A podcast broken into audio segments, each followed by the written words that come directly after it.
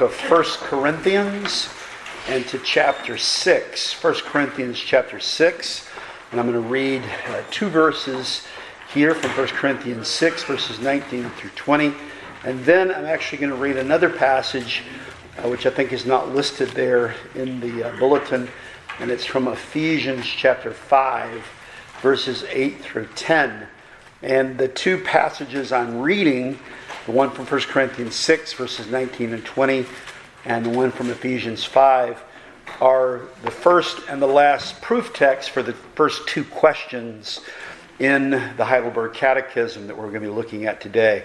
And so that's the, the purpose behind these two uh, passages. Let me invite you as you're able. Let's stand together in honor of the reading and hearing of God's Word. Again, first from 1 Corinthians chapter 6, verses 19 and 20. What know ye not that your body is the temple of the Holy Ghost, which is in you, which ye have of God, and ye are not your own? For ye are bought with a price. Therefore, glorify God in your body and in your spirit, which are God's. And then uh, turning over to Ephesians chapter uh, 5, verses 8 through 10, uh, we read uh, the following For ye were sometimes darkness, but now are ye light in the Lord. Walk as children of light. For the fruit of the Spirit is in all goodness and righteousness and truth, proving what is acceptable unto the Lord May God bless today again the reading and the hearing of His Word. And let us join in prayer. Let us pray.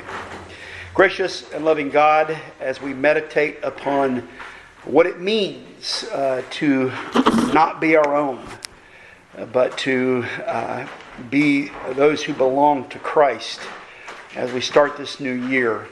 Uh, help us, O oh God, to attend unto Thy Word. Give us uh, the light of the Spirit so that we might see and embrace the truth. We ask this in Christ's name.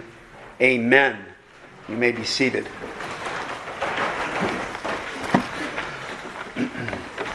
Well, we are beginning today a new series in these afternoon times of Lord's Day worship.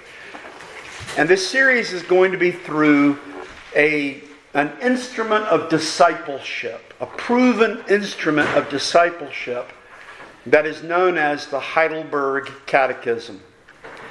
A catechism, some people hear that word and they think Roman Catholic, because they, maybe they know the Roman Catholic Catechism.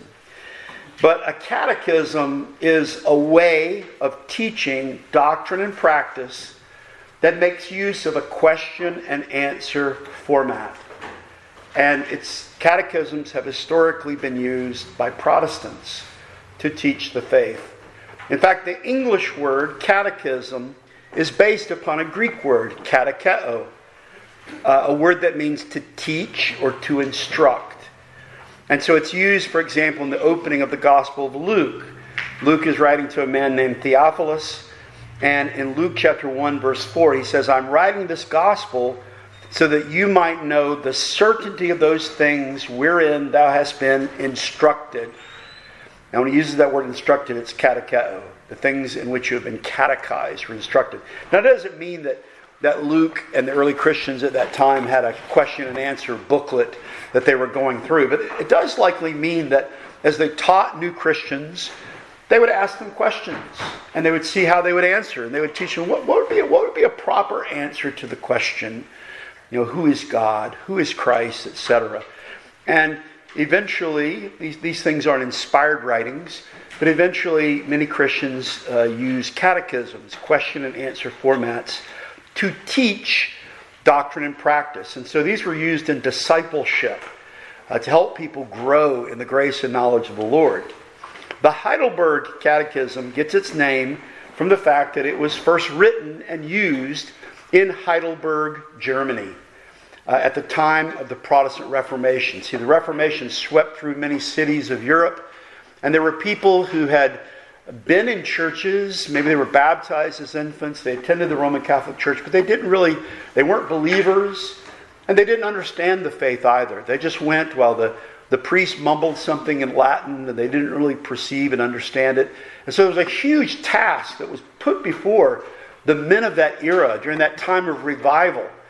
And it was, it was not only to preach the gospel, but it was also to teach what the gospel is, because there were, there were many people, so many people, who were in ignorance. Well, in those days in Heidelberg, in the early 16th century, there was a, there was a secular ruler uh, called an elector in the Palatinate region of Germany, where Heidelberg was. And this man uh, was named Frederick, Frederick III. And uh, he was a Christian. And he wanted the people who lived uh, in his region to learn the Reformed faith. He was called by some people Frederick the Pious. Can you imagine if we had rulers today who wanted people who lived uh, in the area that they ruled to know the gospel and to know the faith? Well, this, this man did. And so uh, he commissioned the, the, the making of this catechism, the Heidelberg Catechism, to teach people the Reformed faith, which is really biblical faith, the gospel. And uh, the two guys in the commission to do this, uh, one of them was a 28 year old teacher of theology at Heidelberg University. His name was Zacharias Ursinus. And the other was a 26 year old preacher named Caspar Olevianus. So, this, this Heidelberg Catechism that we're going to start looking at today was written by a couple of 20, 20 year olds um, who uh, had discovered the gospel and were excited about teaching people about the faith. And he wanted this catechism to be used to teach young people, but also to be used by pastors. That they would, they would, because there were a lot of people. There were a lot of people who were pastors who did, didn't know well the gospel either, and and he, he wanted this to be used to help teach them how rightly to preach and how rightly to teach. And so they produced this Heidelberg Catechism, which, is, which has been described as holding unusual power and beauty, and it's described as an acknowledged masterpiece. This catechism was approved in a church assembly or a synod of Reformed churches in the year 1563. It went through a couple of editions, and there were some, some slight changes made to it. Finally, by the fourth edition, they had the definitive one that has been read ever since then. So this has been read, studied uh, since 1563. The Heidelberg Catechism consists of 129 questions and answers. It also has numerous scriptural proof texts. In fact, it included many more scriptural proof texts than other catechisms that were used in its day. And it's interesting, when it was first uh, written by those two young men, the German Bibles were not yet divided into verses. So they only had the book and the chapter.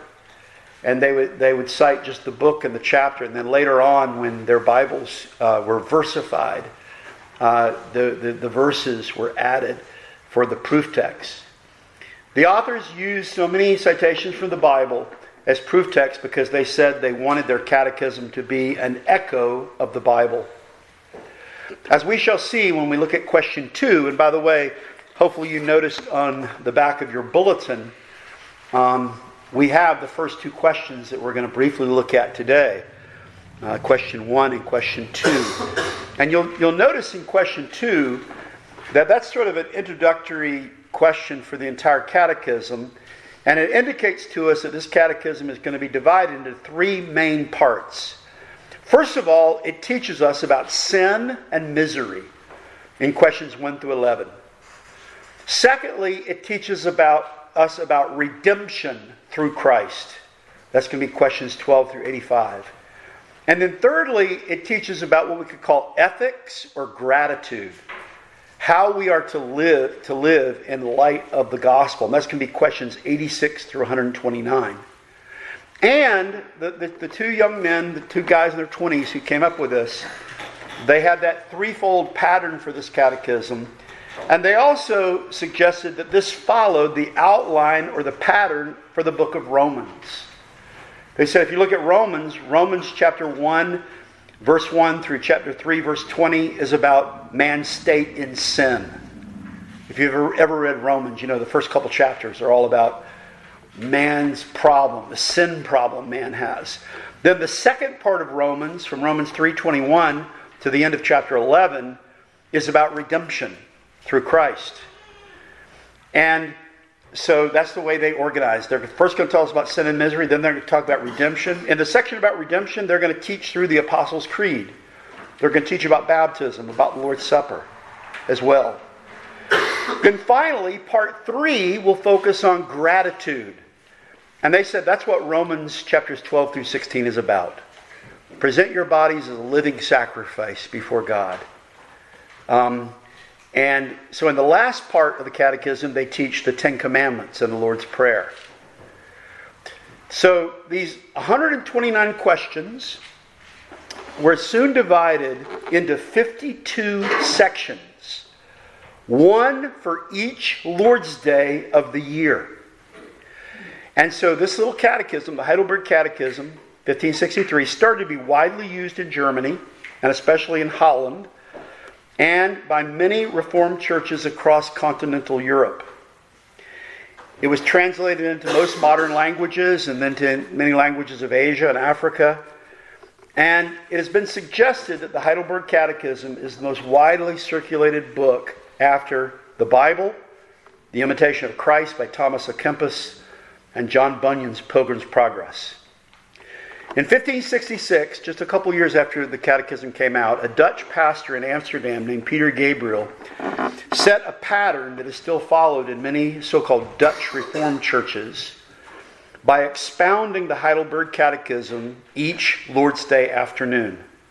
And that tradition continues in many Reformed churches, especially Dutch Reformed churches. If you ever go up into Michigan, places like that, you'll see many churches that are Dutch Reformed churches or Christian Reformed churches, they're called. And many of them still teach through the Heidelberg Catechism every Lord's Day afternoon. At the great Synod of Dort, which was an international conference of Calvinistic preachers that was called to rebut what they believed was the false teachings of a man named Arminius. And they met in the city of Dort, Holland, 1618 and 1619. They officially uh, gave their, uh, expressed their confidence in the Heidelberg Catechism as a standard for teaching Reformed Christianity along with another document that was called the Belgic Confession and the, the, the findings of the meeting of Dort itself, which were called the Canons of Dort.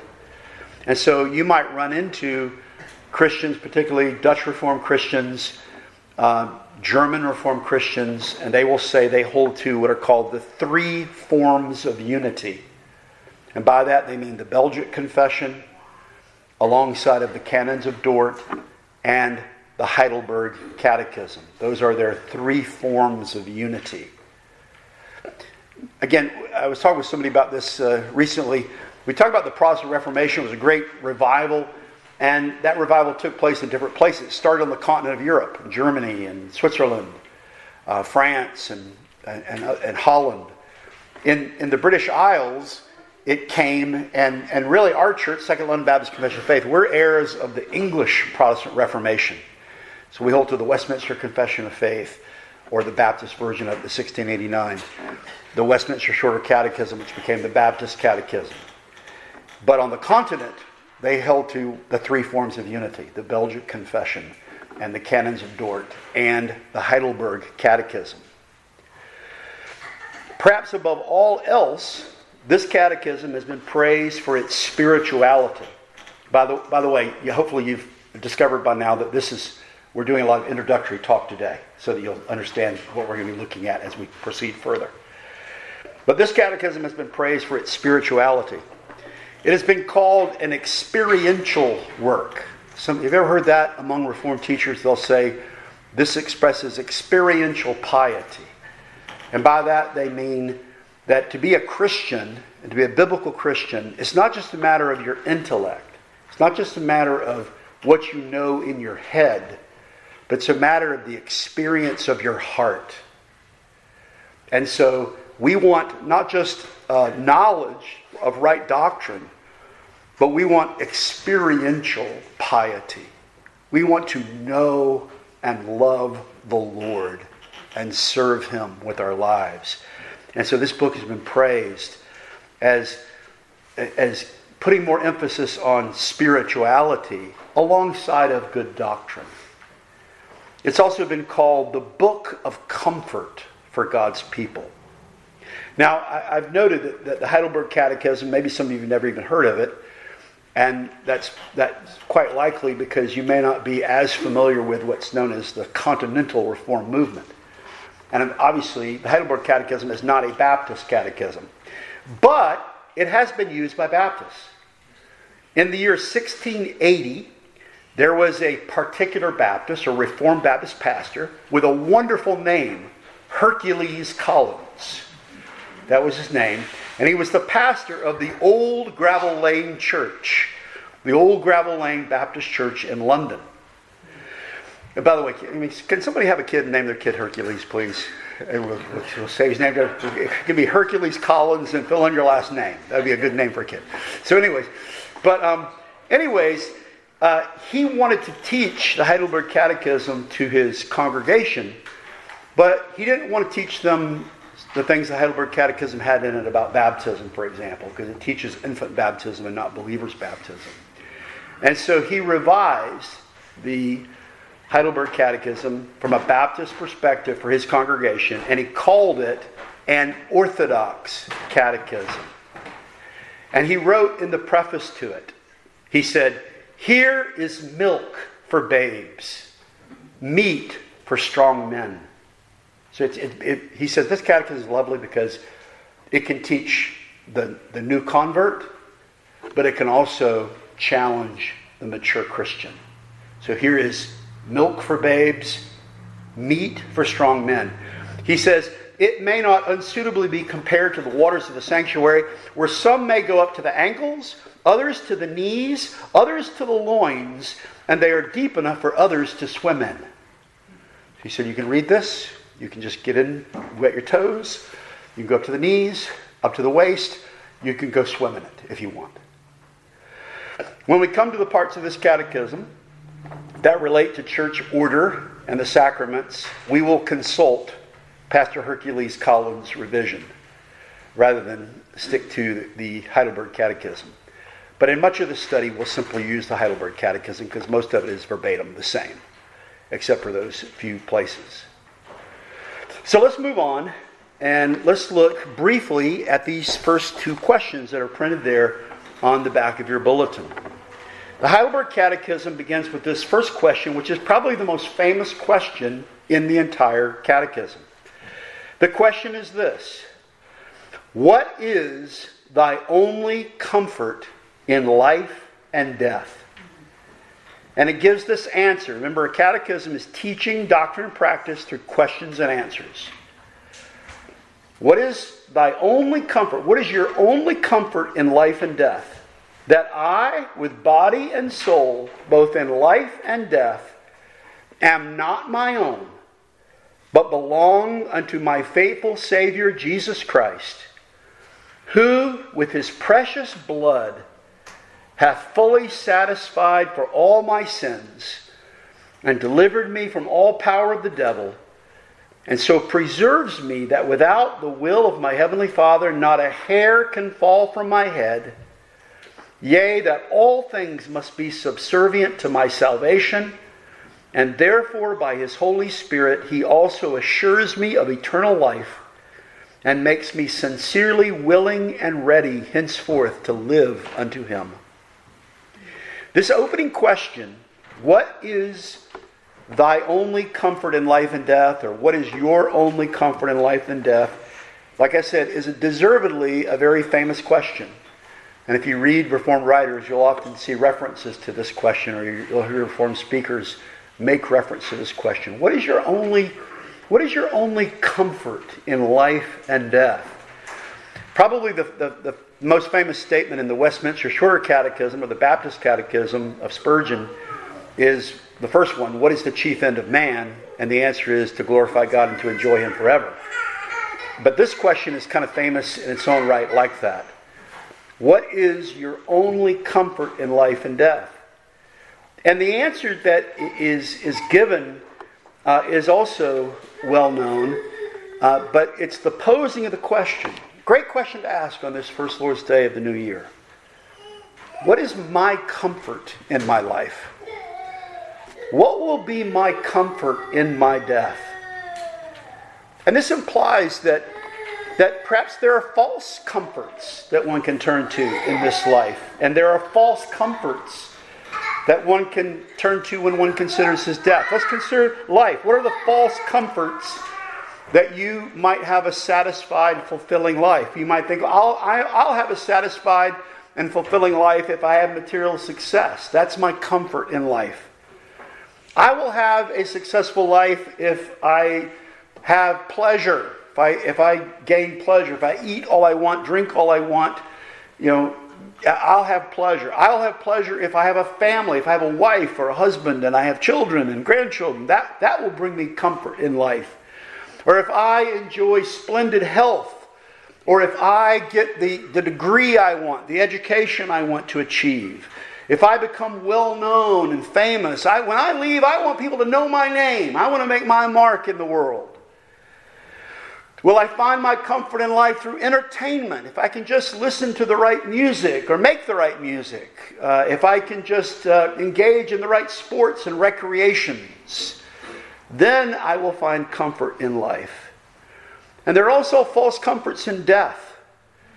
Do, we, when we consider uh, the fact that we will die, we will go the way of all flesh, uh, we can find false comforts. We can think, well, I'm going to be okay in death because of all the good works I've done. I'm a good person. Therefore, I can have comfort in death. I have nothing to fear in death. Or maybe we can say, I have comfort in death because I believe in universalism. I believe God will save everyone regardless of how they respond to Christ. Or I have comfort in death because I believe God's the God of second chances. And even after I die, God will give me a second chance. Friends, that's not what the Bible teaches. It is appointed unto man once to die, and after that, the judgment. Our Roman Catholic friends think, I have comfort in death because there's a thing called purgatory. And I can progress over time and I can be further sanctified after death. And I could be, I could be made holy over time. Or some of our Asian friends can say, I have comfort in death because I believe in reincarnation. And maybe I've driven to a certain point of goodness in this life, and then, you know, in the next life, I'll be reincarnated and I'll, I'll move maybe up a scale and I'll keep moving my way up the hierarchy uh, till I'm some sort of exalted being. Those are false comforts, and there are false comforts in life and death. But what does this catechism teach based on the scriptures? My only hope in life and death is what? My only hope in life and death is the Lord Jesus Christ. That I belong to the Lord Jesus Christ, body and soul. And it starts off by quoting that great passage from 1 Corinthians chapter 6. For ye, talking to believers, are bought with a price. We are not our own. We do, we, we do not live to exert our own rights. Our only hope in life and death is the Lord Jesus Christ. Our only hope is that we belong to Him, that we are not our own. His blood has made satisfaction for my sin. He has also demonstrated the power to deliver me from the clutches of Satan by raising Christ from the dead. Not one hair from my head falls to the ground apart from his will. Because he owns me, he exercises a meticulous care over me. He, his care for me is not by general, indifferent providence. His care for me is by special providence. He gives his angels charge over my life. By the Holy Spirit, he gives me assurance of my salvation. I don't have to grope about in the dark and wonder if I'm in or out. By His Holy Spirit, I have assurance of my salvation. And this prepares me to handle the best things that might happen to me in my life and also the worst things that might come up against me, even death itself. What is my only comfort in life and death is that through faith and by grace, I belong to the Lord Jesus Christ. Second question that's posed there is How many things are necessary for thee to know that thou, enjoying this comfort, mayest live and die happily? Okay, so you know Christ, you have faith in Christ. What three things, our teacher here, the Heidelberg Catechism, what three things do we need to know that we might enjoy this comfort? And um, the answer that is given back is this three things. Three things we need to know. The first, how great my sins and miseries are. The second, how I may be delivered from all my sins and miseries. The third, how I shall express my gratitude to God for such deliverance. So, we're told here that we need three things. And we could call these the three spiritual laws of the Heidelberg Catechism.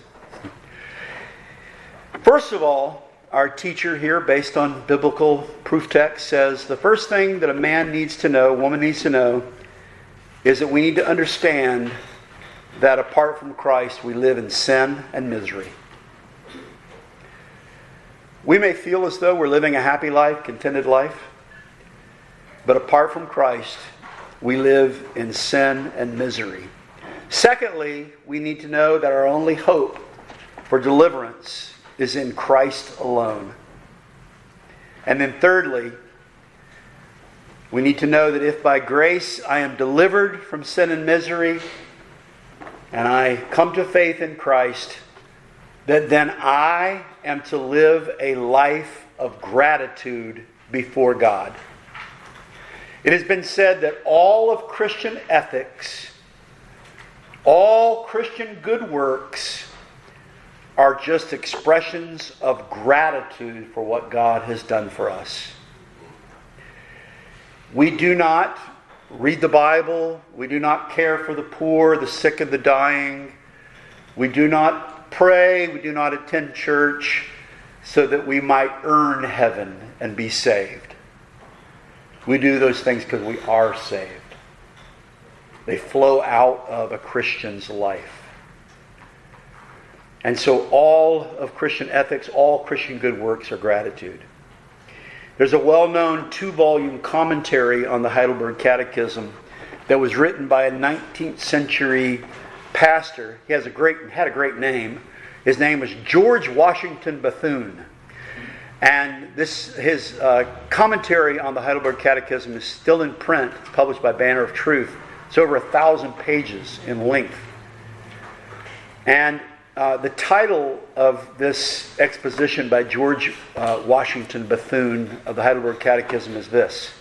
Here's the title Guilt, Grace, Gratitude. If you're looking for three I don't know, pegs upon which to hang the Christian life, it might well be understanding those three things. First, that I have guilt because I am a sinner. I have sinned against a righteous and a holy God. I have offended against a righteous and holy God. Guilt. Second peg, though, is grace. God the Father has extended grace in the sending forth in the fullness of time His Son to die on the cross for sinners and to give us His righteous life. And then the third peg is gratitude. In light of what God has done for me in Christ, I will live for Him and He will have the first priority in my life. He will be my first thought every morning, my last thought every evening, and He will fill every thought in between. Guilt, grace, gratitude. because Christ is our only comfort in life and in death. Amen? We invite you to stand together. Let's join in prayer. Gracious and loving God, we give you thanks for thy word and for the teaching through the Apostle Paul that we are not our own, that we were bought with a price, we belong to Christ, and this gives our life all the meaning and purpose that it has. It provides all the comfort that we have in this life, and it provides us also comfort when we lie on our deathbed that we know we are in His hands. And so, as we walk through in this year ahead, uh, this catechism that has been um, a comfort and has extended and expanded the piety of many of the saints who have gone before us. We pray that you would help us, guide us, instruct us, and teach us. Uh, not, not through uninspired words, but through the, the inspired word that is the basis for this teaching that we're going to be looking at. Prepare our hearts now for coming to that table. We ask this in Christ's name. Amen.